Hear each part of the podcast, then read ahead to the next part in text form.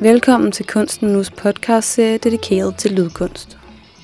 Mit navn er Mia Edelgaard, og jeg er gæsteproducer på programmet her, der vil handle om den selvorganiserede lydskole, Lydskolan i Sverige. Sigerlykke Folkeskolen, der husede arrangementet i år og sidste år, er en gammel rød landsbyskole, som i 1957 ophørte med at være skole for de lokale børn. Siden har stedet forandret sig. Børnene er blevet voksne og gamle. Og bare blive dræbt. Mange har forladt egnen, og i 2012 opkøbte kollektivet Utopisk Kvalitet stedet for at dele rum til blandt andet at lave sine egne skoler. En af dem er Lydskolen, der i år er blevet afholdt for anden gang. Og hvor sidste års skole havde lyd i sig selv som objekt for undersøgelse, var der i år udstukket et tema, der hed Kommuner lyder. Kommunen som et begreb, der kan virke associationer til både byråkrati, rådhuse og rodekuverter, men også til kommunisering og historiske tilfælde af opstand, omvæltning og eksperimenteren med livsformer.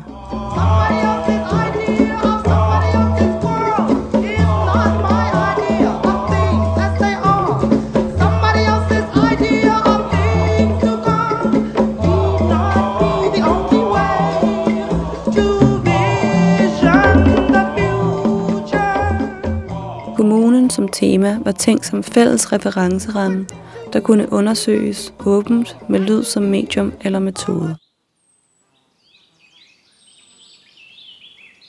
Lydskolen er ikke interesseret i genre, men i soniske rum som steder, hvor det vi accepterer som sandhed og værdi kan blive forstyrret. Den franske eksistentiel fænomenolog Maurice Merleau-Ponty filosoferer i en radioprogramrække over perceptionen. Ponty taler ud fra Cézannes malerier, hvor han oplever et perspektiv i bevægelse. Han bruger citronens gule surhed og honningens klæbrighed i forening som et eksempel på perceptionens kompleksitet. Kunstner og skribent Salome Fögelin skriver videre om oplevelsen af at lytte til Pontys stemme. It is from his voice, the bodily and transient sound of his appearance out of the darkness of the broadcast, that the lemon and honey get formed in my listening as uncertain and complex unities that reveal my own unsure intricacy. This is the case with the quality of being honeyed. Honey is a slow moving liquid, while it undoubtedly has a certain consistency and allows itself to be grasped. It soon creeps slyly from the fingers and returns to where it started from. It comes apart as soon as it has been given a particular shape, and what is more, it reverses the roles by grasping the hands of whoever would take hold of it. His voice becomes the honey that drips into my ears and engages me without taking shape. It remains a rowing complexity that grasps me.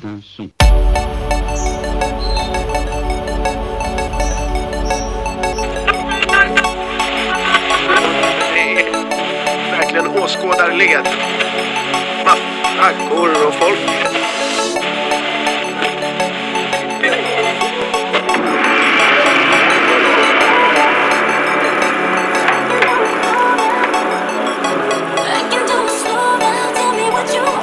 Do you want to live in a commune? Yes and no. I demand that all people do the dishes. What's your biggest desire for yourself in the commune? To be succeeding and being together with people? You have been here several times before.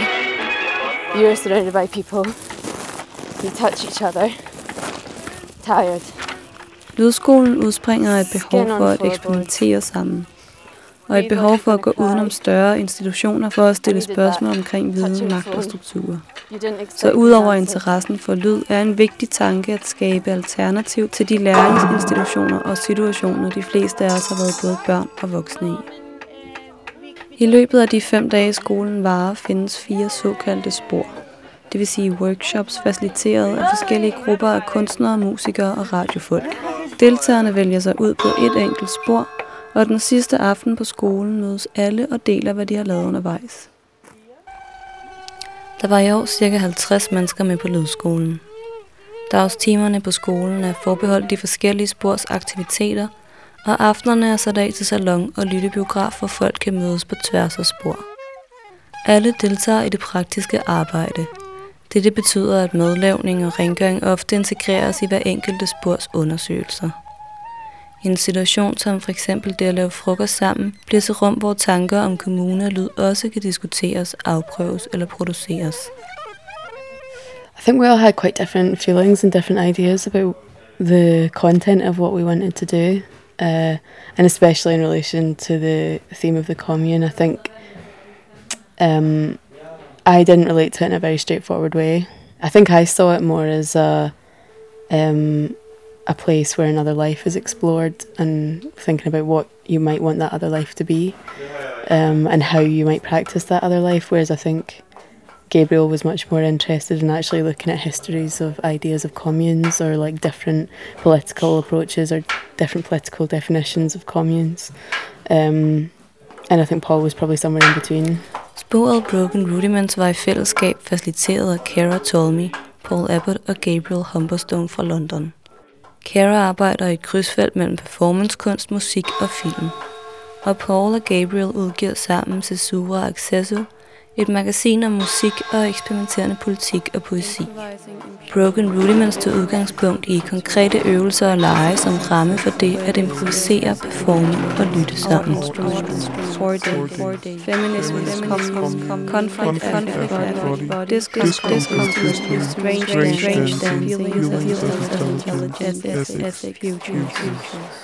Du hører Kara her. A lot actually of the conversations we were having before were about like how we treat time here and really feeling like we didn't want to reproduce the same kind of treatment of um, like some kind of pedagogic situation at home, which is like break it up into little sections. So there's a little bit, you know, you do a bit of this, then a bit of that, and a bit of that. And all of a sudden, your kind of day has disappeared and it's been really fragmented, which is kind of our, certainly my sensation of uh, time at home. Um, one of the texts that was I was thinking about was uh, in a queer time and place. It's Judith Halberstam text. Um, yeah, thinking about different ways of kind of queering temporality or something like that.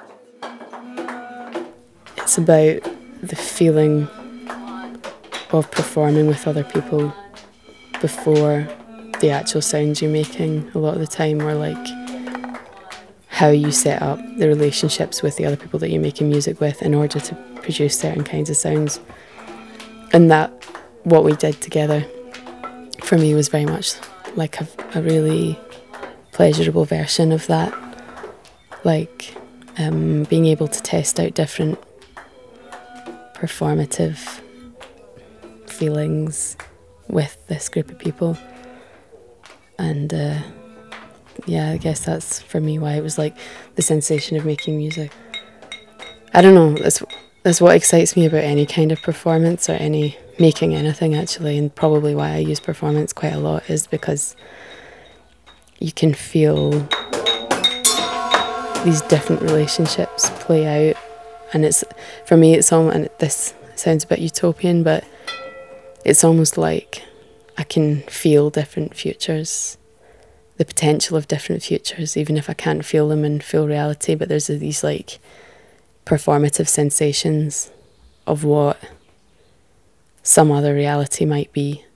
Um, and those things can be aesthetically sort of uh, messy or beautiful or absurd or surreal. I daydreamed that a dog ate your face, leaving you with a lasagna-like head. With eyeballs dangling down, I lost my voice. I was rapidly collecting together and blowing apart at different velocities and scales, fast like soil and wet as a hammer in penetrating silence. A little invisible unicorn followed me around and became my friend. Together we imagined better and stranger futures. About waking up one morning and slowly realizing that I did not have any needs, desires, and demands. That I was in the desert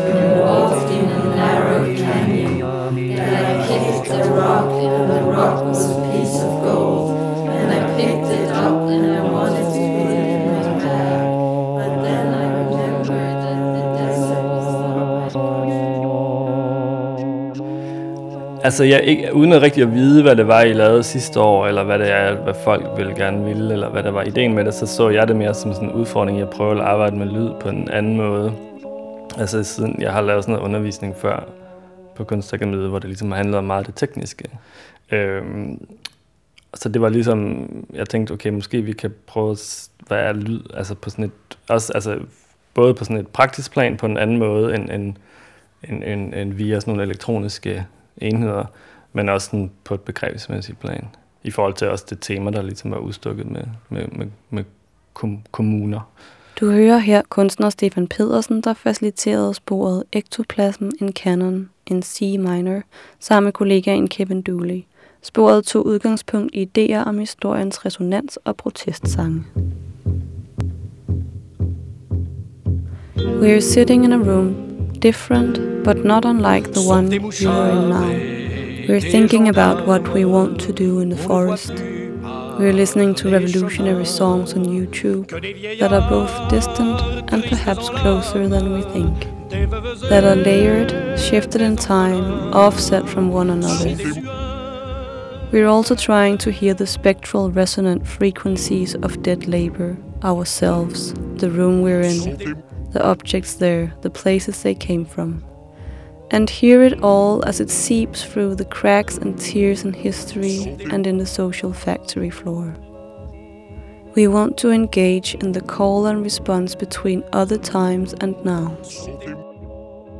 vi, vi, vi snakkede om, ja, altså hvad det var, vi, vi forstår ved spøgelser og hjemmesøgelser. Vi snakkede om, øh, hvordan tingenes, øh, altså objekters iboende, hvad kan man sige, resonans af den, af den arbejdskraft, der ligesom er lagt i dem, øh, i forhold til, også i forhold til ligesom at prøve at få en forbindelse til, til den måde, ligesom produktion øh, og de, kan man sige, hvad hedder sådan noget, øhm, øh, konsumprodukter, vi ligesom bruger til hverdag, hvordan de ligesom er blevet produceret, og ligesom prøve at skabe en forbindelse også måske til den arbejdskraft, de har lagt i det. Så, så altså, vi, vi snakkede om, om begrebet labor power som sådan et, Øh, øh, en gennemgående ting i forhold til, hvordan man kigger på, på omverdenen. Og så gjorde vi det, at vi øh, som en del af ligesom, processen for at, at, at, at finde frem til et eller andet fælles sprog, så lavede vi en øvelse, som øh, vi kaldte for øh, lorte-CV'et, eller shit-CV,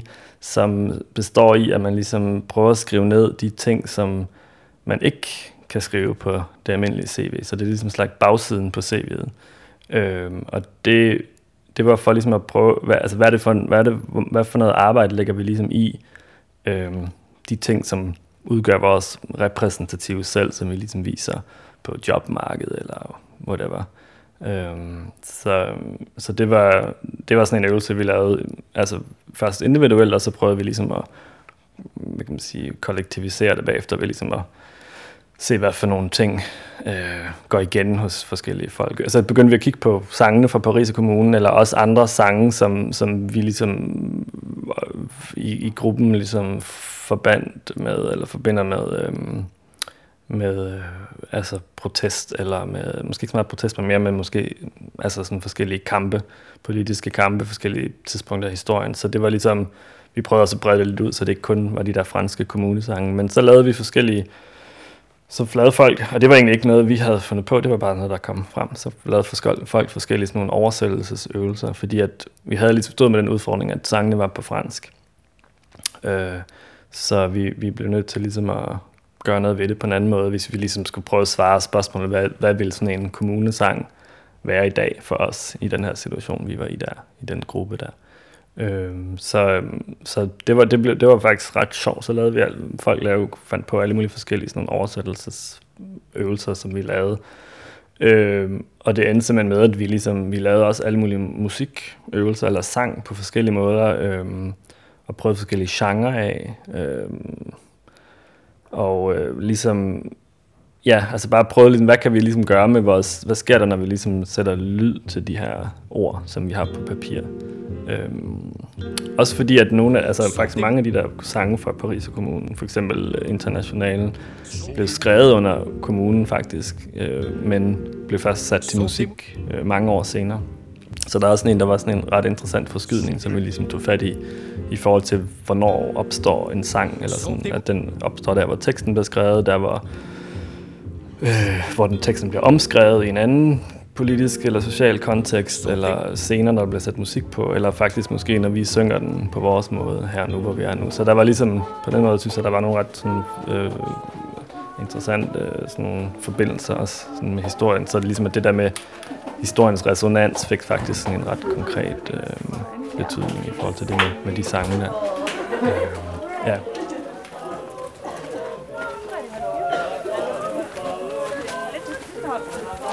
Øh, jeg tror, vi havde sådan fire forskellige sange.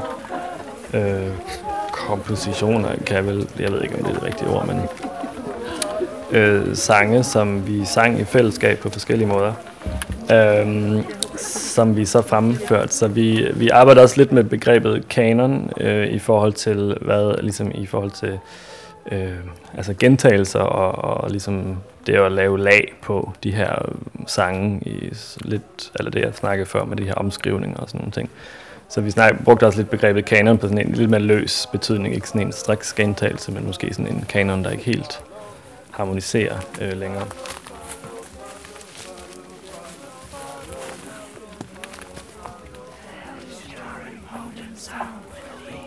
Øh, og så sang vi en sang, øh, som var sådan en slags fonetisk oversættelse af en fransk sang fra kommunen, Paris Kommune, som var en, øh, men ligesom i udgangspunkt med, med en fra gruppens oplevelser ved at arbejde i et callcenter i København. Så det var ligesom fonetisk misforstået, eller sådan en misforstået oversættelse med, med de her, øh, hvad kan man sige, øh, relevante øh, problemstillinger og følelser, som, som folk havde i gruppen. The hellish jarring modem sound will lead to the respondent of my call unwanted. To the respondent of my call unwanted. When one call ends, the nightmare of the next. When one call ends, the nightmare of the next. Telephone calls. Telephone calls. Demarcated by a Men vi lavede blandt andet en, en slags improviseret musical, øh, baseret på en, øhm, en tekst, vi havde skrevet i fællesskab, som er sådan et my brother. exquisite corpse tekst, altså det vil sige, en skrev en linje, og så tog den anden fat ved den næste linje, øh, uden at vide, hvad den første havde skrevet. Så vi havde lavet sådan en, men det var ligesom baseret på de samtaler, vi havde haft i løbet af dagene, så det gav faktisk ret meget mening, og så gav det ikke så meget mening, men på en god måde. Øhm, så den sang vi så også bare i improviseret musical form. Øhm, og så sang vi en, en, en, en arbejdersang fra, fra, fra USA, hvor en fra gruppen reciterede et passage henover, øhm, som også omhandlede om en, øhm, en afdød øh, arbejder eller øh, hvad hedder det, fagforeningsmand, og en, sådan, en samtale med den her fagforeningsmand, og i forhold til hvor relevansen for unionizing og sådan nogle He's still around in the back of my skull somewhere, arguing with me, and that's the truth. It's also the truth that he's dead, really dead, and part of me was buried with him.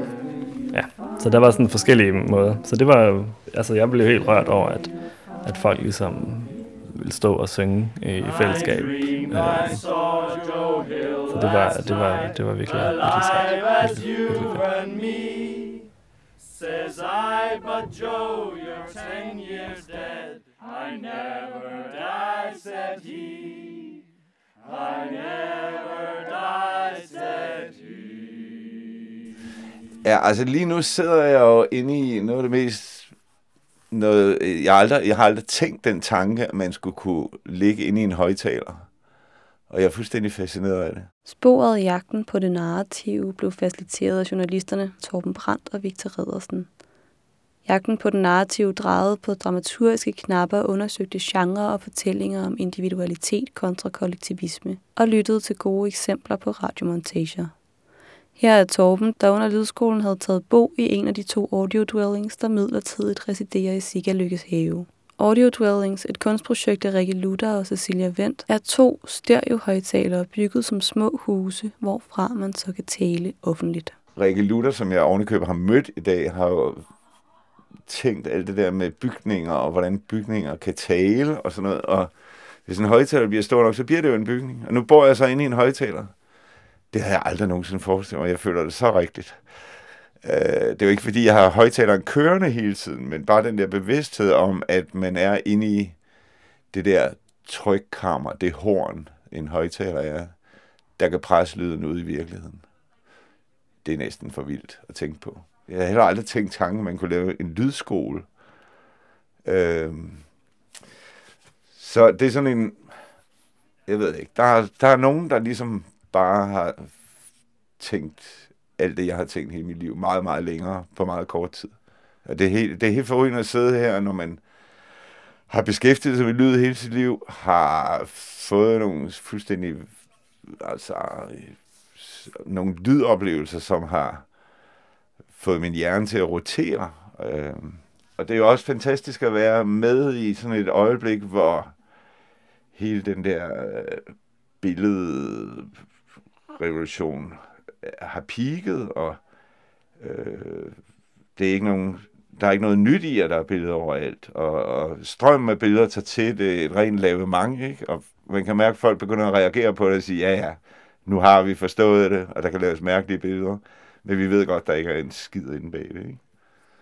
Og jeg ved ikke, hvad der er sket lige nu. Jeg har det som om, jeg sidder lige midt i en ny revolution, som alle jer, som er 30 år yngre end mig. Det er ret vildt, det må jeg sige. Jeg har undervist rigtig meget folk, der gerne vil være journalister. Det, der er meget forskelligt øh, fra alle de der situationer, jeg kender så godt, det er at sidde sammen med folk, der har en kunstnerisk tilgang. Nogen har en aktivistisk tilgang til det. Jeg tror ikke, der er ret mange i den her flok, der drømmer om at blive sådan øh, levebrødsjournalist på den måde. Øh, jeg møder jo ligesom op med nogle meget konkrete fortællemodeller og nogle metoder til at hvad skal man sige, skabe sådan nogle klassiske, øh, i og for sig strukturmæssigt banale fortællinger. Øh, det er meget interessant, at, at de folk, som faktisk ofte reagerer imod det, har et behov for i hvert fald at, at kunne magte dem. Og det er jo altså, det er fuldstændig som en, en jazzmusiker. Hvis du ikke kan din standard, så kan du heller ikke improvisere med det. Og det, det synes jeg er meget interessant, det der, at det, kan det påvirke den anden vej, så at man lige pludselig får nogle, måske nogle radiofortællere, som, som har et, et større vingefang, end vi andre har haft. Fordi vi ligesom hele tiden har været presset, hvis vi skulle leve af det i hvert fald, til at lave øh, sådan klassiske fortællinger. Ikke?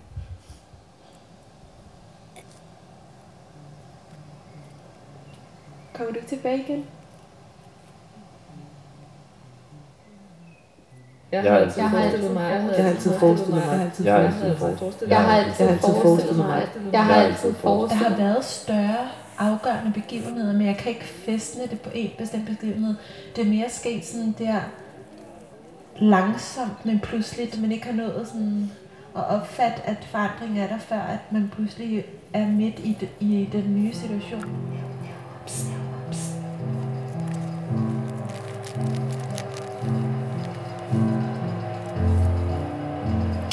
Fuck shit, fuck shit, fuck shit, fuck shit, fuck shit, fuck shit, fuck shit, fuck shit,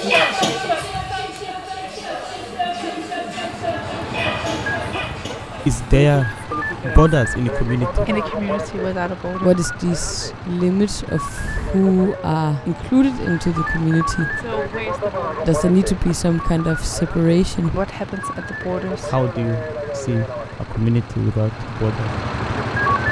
Safety officers processing passengers arriving international airport.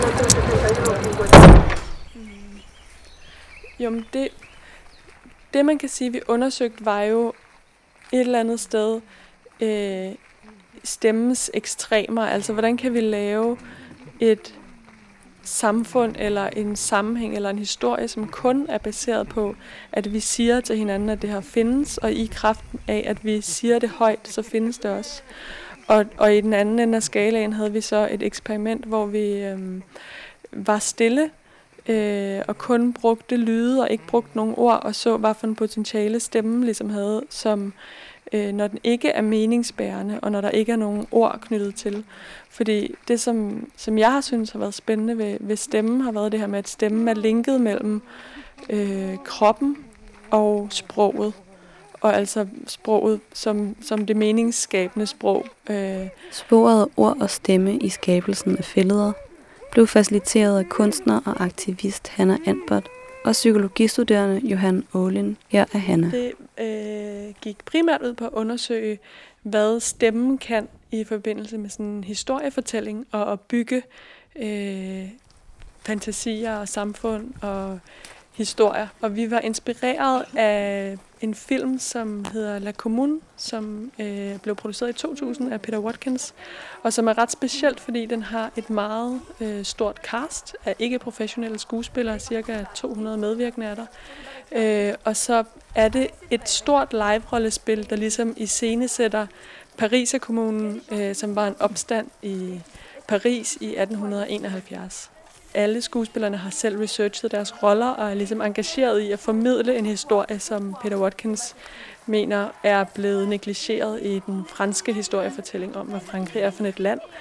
Øhm, og det synes vi var inspirerende, fordi at historien er jo ikke bare sådan en objektiv sandhed, der ligger bag om os. Historien er jo, hvad vi fortæller hinanden, og hvad vi, hvad vi bliver ved med at sige. Øh, og i høj grad, hvordan vi bruger vores stemme i det øh, så synes vi, det var spændende at prøve at tage det greb, som Peter Watkins gør i sin film, hvor at folk ligesom selv skaber deres roller ud fra en historisk situation, øh, og øh, gentage det, eller prøve at skabe et rollespil og se, om vi på en eller anden måde kunne fortælle, ved at fortælle en fortid, kunne vi så faktisk skabe en ny historie for os selv, og en ny øh, baggrund for, hvor vi gerne vil hen af politisk og socialt med hinanden. Vi startede med en øh, fiktion, som var en slags performance, som jeg fortalte, som handlede om et kollektiv i 60'erne. Og øh, det, det blev på en eller anden måde virkelig ved at blive fortalt, og vi skabte en historie omkring det sammen. Og fra det udgangspunkt begyndte vi så at udvikle nogle roller. Øh, så skruede vi tiden lidt frem, i 2019 tog kollektivet Kastanjehuset de første skridt til den økonomiske model, vi har i Ballerup i dag. Hvor at Ballerup Kommune øh, er i gang med at, at skabe en parallel økonomi og en parallel socialt samfund. Øhm, altså man, man tør ligesom ikke have tillid til at, øh, at, at fantasere og faktisk prøve at tænke på, om, hvordan kunne tingene være, hvis de var helt anderledes. Og der oplever jeg, at rollespillet kan noget i forhold til, at man får en lille smule distance fra sig selv, og man, behøver, man kan afprøve nogle argumenter og nogle tanker og nogle handlinger, øh, uden at man behøver så at kunne stå 100% inden for dem. Og det synes jeg er sådan et spændende politisk redskab også til at øh, lege os ind i en eller anden fremtid, hvor vi bare lige prøver at teste, om lad os sige, hvis nu det var på den her måde, hvordan ville det så føles, hvordan kunne vi agere over for hinanden? Øh, og det vi så prøvede konkret i det her rollespil var at lave, øh, tænke på, hvordan vi kunne strukturere en øh, anden økonomi for det her øh, område og de her mennesker, som havde valgt, at de godt ville have øh, et, en, en anden slags øh, samfund.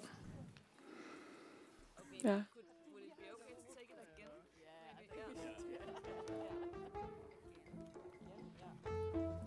Det var alt for denne gang. De medvirkende i programmet var Kara Tolmi, Stefan Pedersen, Torben Brandt og Hanna Anbot. Musikken var af Sonra, Chiara, Marco Jure, Peter Brøtsmann og Han Benink. Tak fordi du lyttede med, og hvis du er nysgerrig efter at vide mere om Lydskolen, så besøg eventuelt vores blog, lytskolen.tumblr.com.